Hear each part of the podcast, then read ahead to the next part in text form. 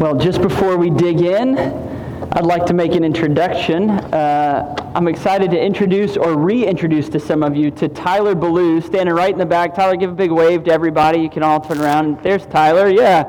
Um, that's Caleb clapping for you. He's really excited to see you. And I agree. So, Tyler started at Seven Mile Road on Monday as the director of equipping. Those of you who maybe recognize Tyler know that he served as a church planting resident here for a season, and we're excited that in God's providence, he's, he's come home. We're, we're happy to have him here. He is going to be serving as a director of equipping, meaning he'll be working with volunteer teams, anything the body gathered. So he'll be helping to oversee our Sunday mornings, our discipleship tracks, and our equipping. Um, Tyler's going to be a great addition to the team. We already know and love Tyler. We've run with him for a long time. He is us, and we're excited to have him on the team. Uh, if you're trying to chart along with our org chart as well, just, just for note, Peter, in the midst of COVID, shifted over to become our executive pastor. There was so much coming at us, so much required. He's done a really beautiful job in that role. And over the summer, he's going to be transitioning back to be on our house church team because we are in the position of pretty soon multiplying to close to 50 house churches, and we take very seriously the health of our leaders, and we want to continue to be a decentralized body. So that's actually going to be recognized in our staffing and the way that we continue to do what we're doing. So Michael and Peter and Peyton and Sarah will be running at the health of our house churches and the training of our house church shepherds, even as Tyler steps in to really continue to help bolster our gathered experience. So, Please make sure you say hello to Tyler, welcome him, welcome him back. Uh, we couldn't be happier to have him on the team. Um, if you don't think it's fun to go around in circles, to just go round and round and round, you've never ridden a merry-go-round with a three year old. Because it's fun.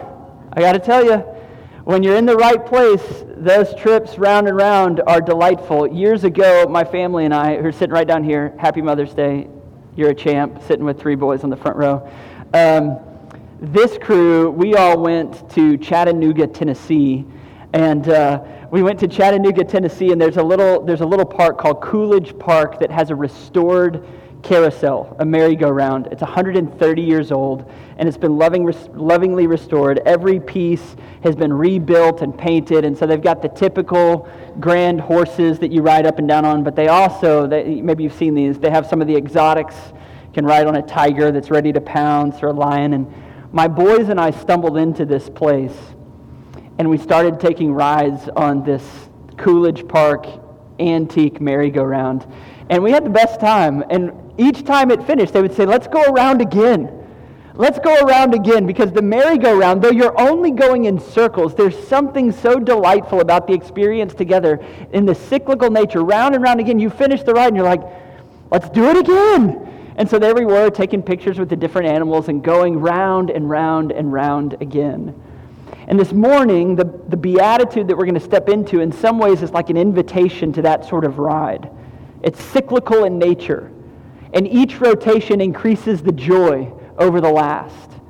And just to give us some context to the invitation into this ride, I just want us to feel kind of where we've been you've been charting along with us, we're in the midst of this series that we're calling Happy. In essence, it's a, it's a study of the Beatitudes of Jesus, his blessings, where he's sketching out what is the good life in God's economy. And the first three Beatitudes, some theologians call the empty Beatitudes. The empty Beatitudes. Because, as you'll recall, blessed are the poor in spirit. We are bankrupt in and of ourselves. This is where Jesus starts his most famous sermon. And then he says, and once we recognize our impoverishment of spirit, blessed are those who mourn. They actually grieve the state of affairs, that they are bankrupt and broken, that even our best deeds are marked by sinfulness and self- selfishness. And then out of that, we become meek. We become meek. We don't demand our rights because we realize that we have been emptied. You see, poverty of spirit, mourning, and meekness is all emptying work. To come to Jesus, we have to come empty and needy. But then we have this hinge that was preached last week by Michael. Blessed are those who hunger and thirst for righteousness, for they shall be satisfied. You see, once emptied, we realize our emptiness before God and we begin to plead with Him. Jesus says that there's a blessing for those that plead with God and say, Would you fill us with your character? And He actually will do that. And after that hinge beatitude, what you will notice is that the rest of the blessings that Jesus is going to speak, they sound different. They are different. They're what some theologians call the full beatitudes. We're not in the process of being emptied of all that we came in with, but now because God has filled us with his very presence, we can pour out into the world. He says, Blessed are the merciful the full of mercy, that you have been filled with something that now can be extended out into the world. And that the interesting reality about this particular beatitude in the scope of all of the beatitudes, it is the only one that what you give is what will be received. Blessed are the merciful, for they shall receive mercy. Round and round we go. You see, this beatitude is cyclical. It's inviting us into a ride that says you receive mercy and you give mercy and you receive mercy and you give mercy. And then when you finish the ride, you say, around again. In many ways, this morning is an extended hand from Jesus inviting you to take a ride on the mercy go round. You see what I did there? It's no longer the merry-go-round, it's the mercy go round.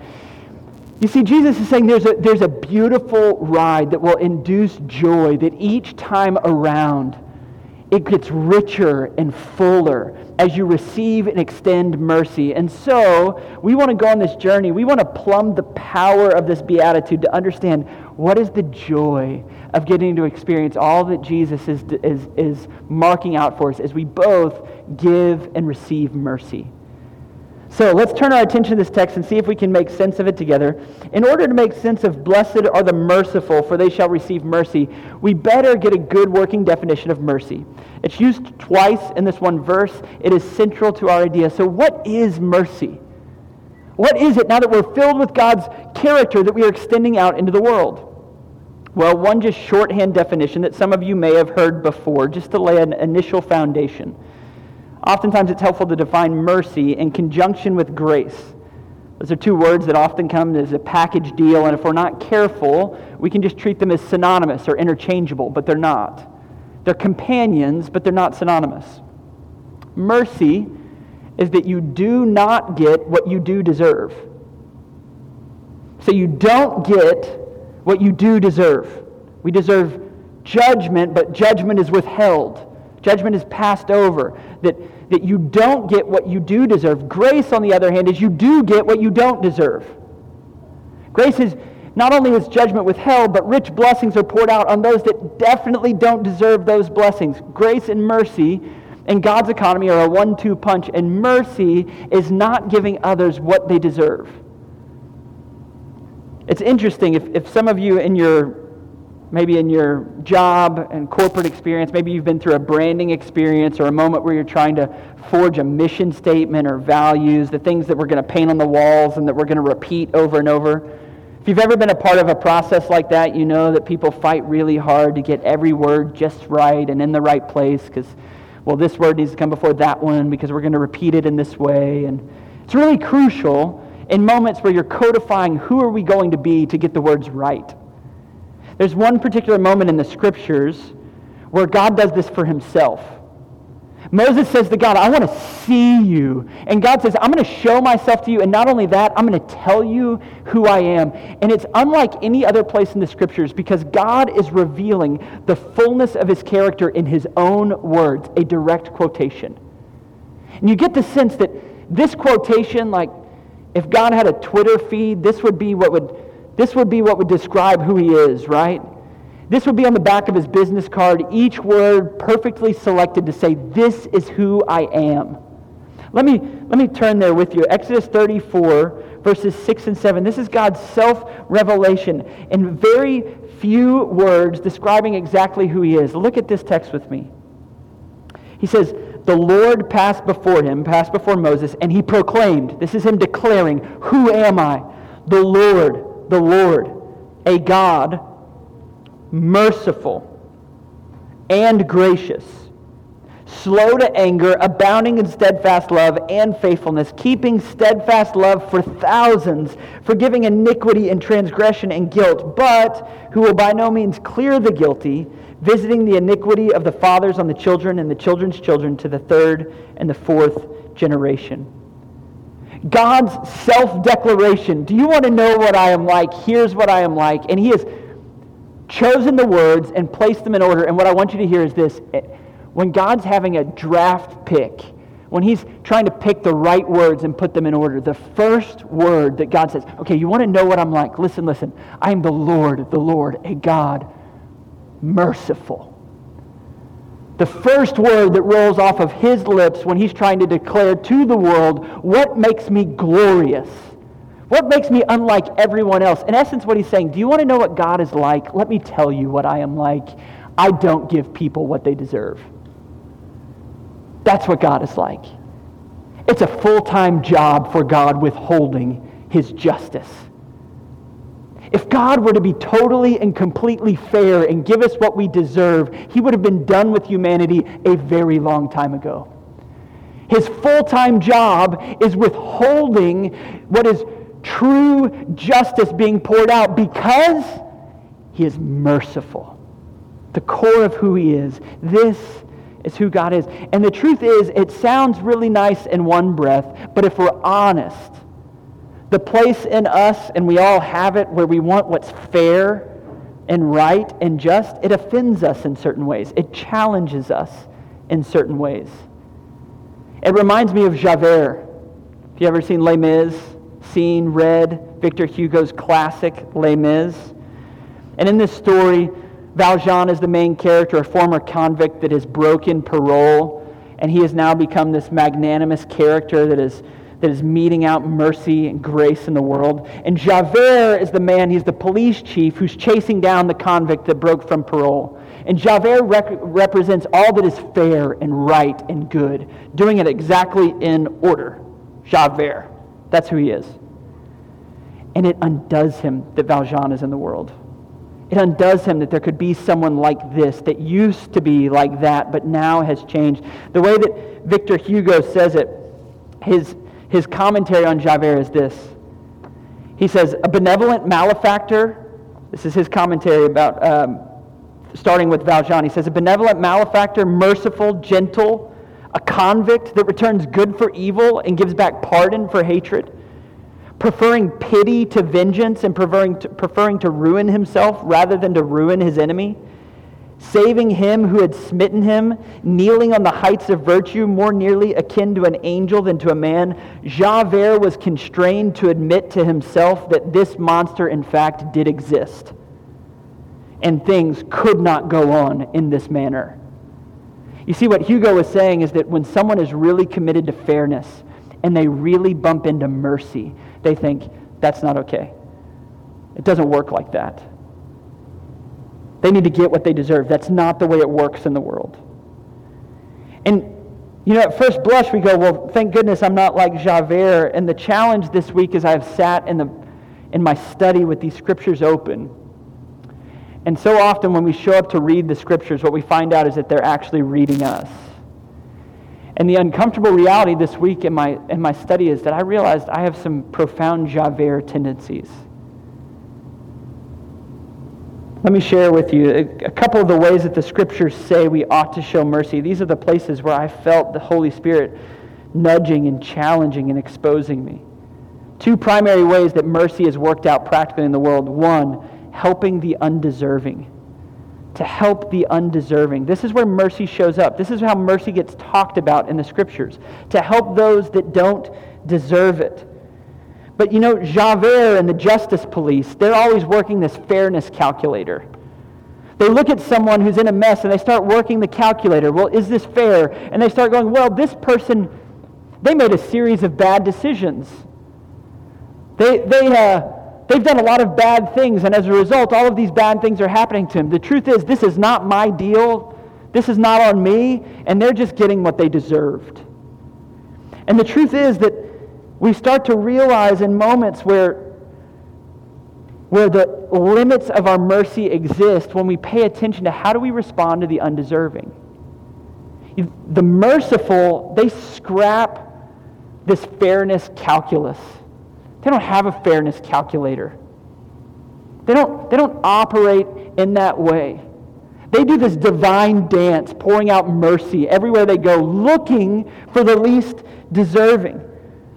They actually want to bless and meet with those that feel like they're undeserving. But the truth is, we all have some category of the undeserving that we slowly start to distance ourselves and look down at. I just want to challenge you how do you view the, the undeserving? What about the, the homeless man or woman on the corner that's asking for money? Is it that fairness calculator that immediately works first in our mind of, well, how did they end up here? And they've made a series of bad decisions, and they, they're really just getting what they deserve. This is, this is not my deal. Or maybe it's the addict in recovery. Maybe it's the prisoner. No one comes to, comes to see because they've just finally gotten what they deserve. Maybe there's certain categories of people that if they're in trouble, they're beyond your reach. Maybe they have a different sexual orientation. Maybe it's someone that, whatever it is, they have been defined into some sort of category that they are beyond the reach of my help because, quite frankly, whatever's coming to them, they deserved. And the truth is, it's in the moments where we examine and we start looking around at who do we think is undeserving and how does our heart respond there? That's where we begin to realize that there are Javert tendencies lurking somewhere in the shadows. And if not there, the second place that the scriptures talk about mercy most consistently is here forgiving without limit.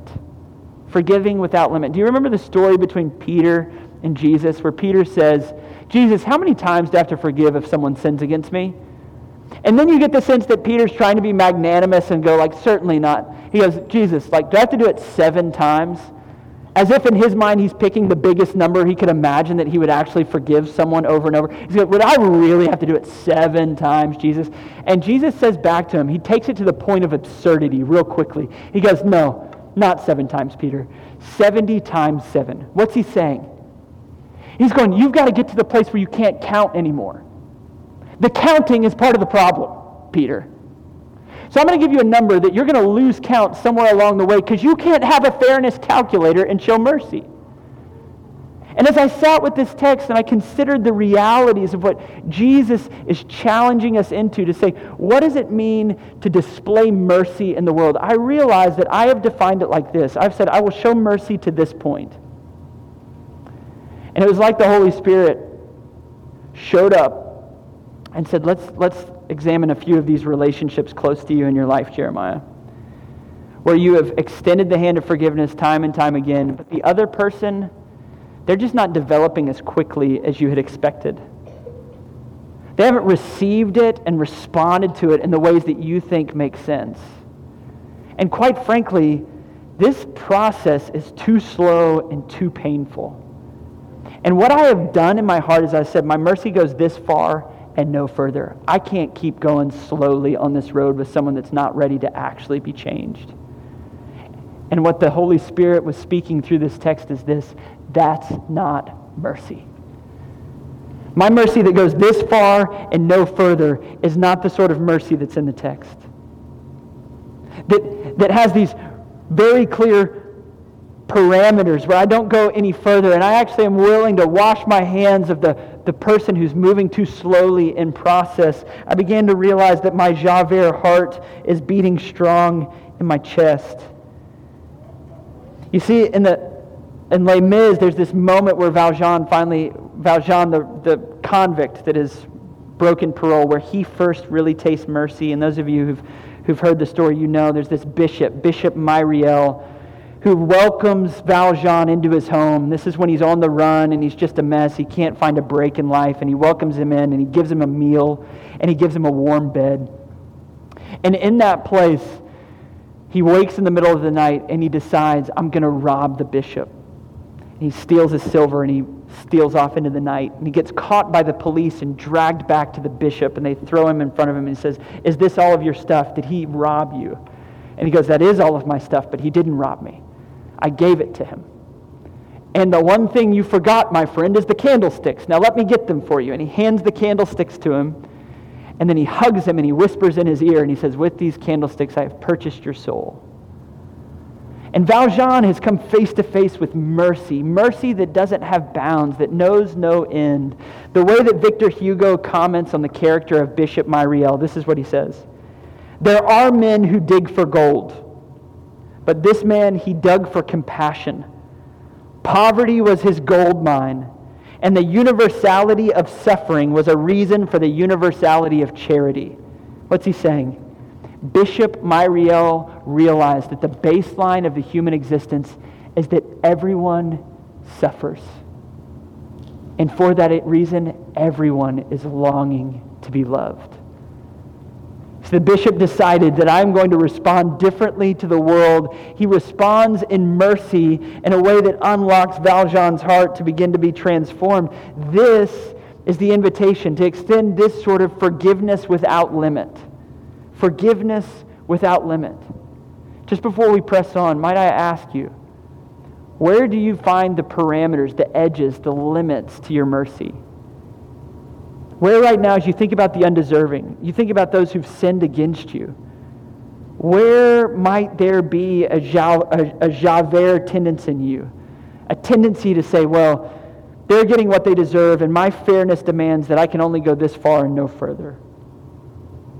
It raises the question for me what I've been wrestling with is okay, I see mercy, God. I see that it's your character, the Lord, the Lord, a God merciful. I see that it's your character and that you're saying there's blessings if I extend it. But it raises the question how do we become merciful? How does this become true of us? Two notes. Two notes on how we grow in mercy. The first, you shouldn't be surprised if you've been on this journey with us. The first four Beatitudes shepherd us into mercy. Jesus, in his brilliance as this teacher, he's laying out the, the steps one after another, and he's going, If you go on this journey with me of the blessed life, you will experience what it means to have mercy erupting from your soul. If you will just come to terms with the fact that you are impoverished of spirit, you're bankrupt and you will grieve. You will mourn before God about your bankruptcy, and you will grow in meekness, realizing I'm not going to pound my fist and demand my way anymore. And then before God, you plead with Him to fill you with His character. What you realize is this when Jesus says, Blessed are the merciful, our mercy is not the first mercy. If we have taken these steps through the Beatitudes, we are already awash in mercy. We are impoverished before God. We have nothing to offer him, yet he pours out his blessings on us. He is tending to us. He's not giving us what we deserve. You see, when we begin to taste it like this, it unlocks mercy in us. It's the smug, religious person who's done everything right. It's like the church lady, Dana Carvey, in Saturday Night Live. Isn't that special? You know the church lady? It's, it's the church lady in us, the smug religious person who's done everything right, that folds their arms, and when they see somebody that's really struggling, they sneer and they go, This is what they deserved. I would have never responded that way. How could they think to speak that way, do that thing? Hmm. Hmm. Hmm. Yeah, it's like that good religious cretin. If we have not tasted mercy and been emptied before God, we will become smug, pious, religious people, sneering, knowing nothing of the character of God. You see, when we define Christianity and we bypass the first four Beatitudes, which incidentally a lot of people do, what does it mean to be a Christian? Well, it means to be a nice person, be merciful, be kind to people.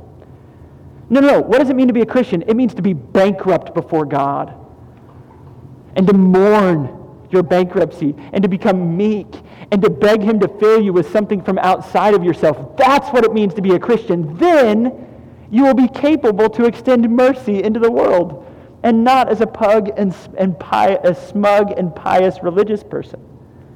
You'll actually be like Valjean. Valjean, who had his soul purchased by the silver candlesticks. Do you know how his story continues? If you've seen Les Mis, you do.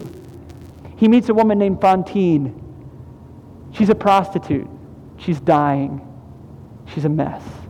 She had a daughter in an adulterous relationship named Cosette.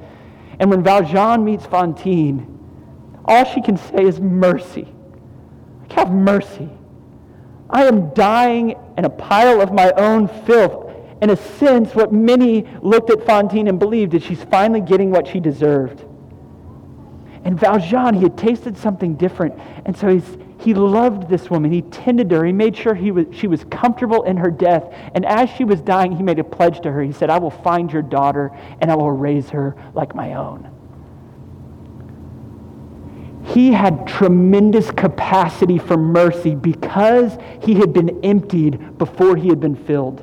Listen, if you come full to God, full of all of your righteousness, and you're so good and you've got it all together, when it counts, when someone is before you saying, Have mercy on me, you will be empty. You will have nothing to give in that moment. But if you come empty before God, and He is the one who touches you and speaks blessing and promise over you and fills you with His presence. When the moment of need shows up, you will be full of mercy. You see, we have to taste mercy and receive it. It has to melt and to transform us if we are going to respond like this.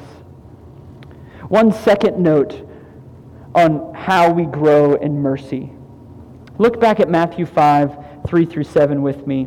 And would you just pay attention to how radically communal these verses are? You'll see it highlighted on the screen behind me as I read it. But, but listen, it says, Blessed are the poor in spirit, for theirs is the kingdom of heaven. Blessed are those who mourn, for they shall be comforted. Blessed are the meek, for they shall inherit the earth.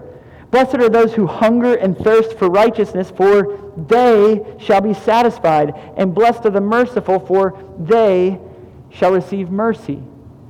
Now, this is a note that we could make every week in this series, but I just want to I want to make sure we see it clearly here. Jesus' good life that he's leading us into is radically communal. You cannot experience the good life that God has for you alone. I don't mean like alone, like single. This isn't a question of being single or married or being in a family. It's like being committed to a community. Being with people who know you and you know them. Because what happens when you really lean in and you risk being known? You're going to need mercy. And you're going to have to extend mercy because sinners living really close together, we experience the breach, the gap, the struggle together. And that's where mercy is experienced. So I just don't want us to miss the they and the theirs. If you want to grow in mercy, you have to go on the journey of being emptied before God with men and women locked in arm in arm with you. And as you experience that mercy, you will become the sort of person that Jesus is talking about. Blessed are the merciful. Well, one final question before we wrap. What happens when we extend mercy into the world? We've defined mercy. It's not getting what we deserve. That's who God is. It's the first word that he chooses to describe himself to us. And we've said, well, how do we get there? We actually have to taste it by going on this journey of being emptied and doing it together. So that's what it is. That's how we get it. What happens when we show it in the world? Listen, this is the only beatitude where what we give is what we receive. Blessed are the merciful, for they shall receive mercy. Mercy multiplies, it swells, it grows on itself. Go around again, mercy says. What I have received, I'm extending into the world, and as I extend it, I receive it, and it delights my heart, and I want to extend it. And we say, Go around again like a child being swept up in the joy of the good life that Jesus has purchased for us. You see, this is true now if you're beginning to taste this with a group of people around you, what you will realize is that it becomes a kingdom outpost. It becomes a taste of what God has for us here on the earth. If you really commit to people, and when they sin against you, which they will, they disappoint you, which they will, you cover over with mercy.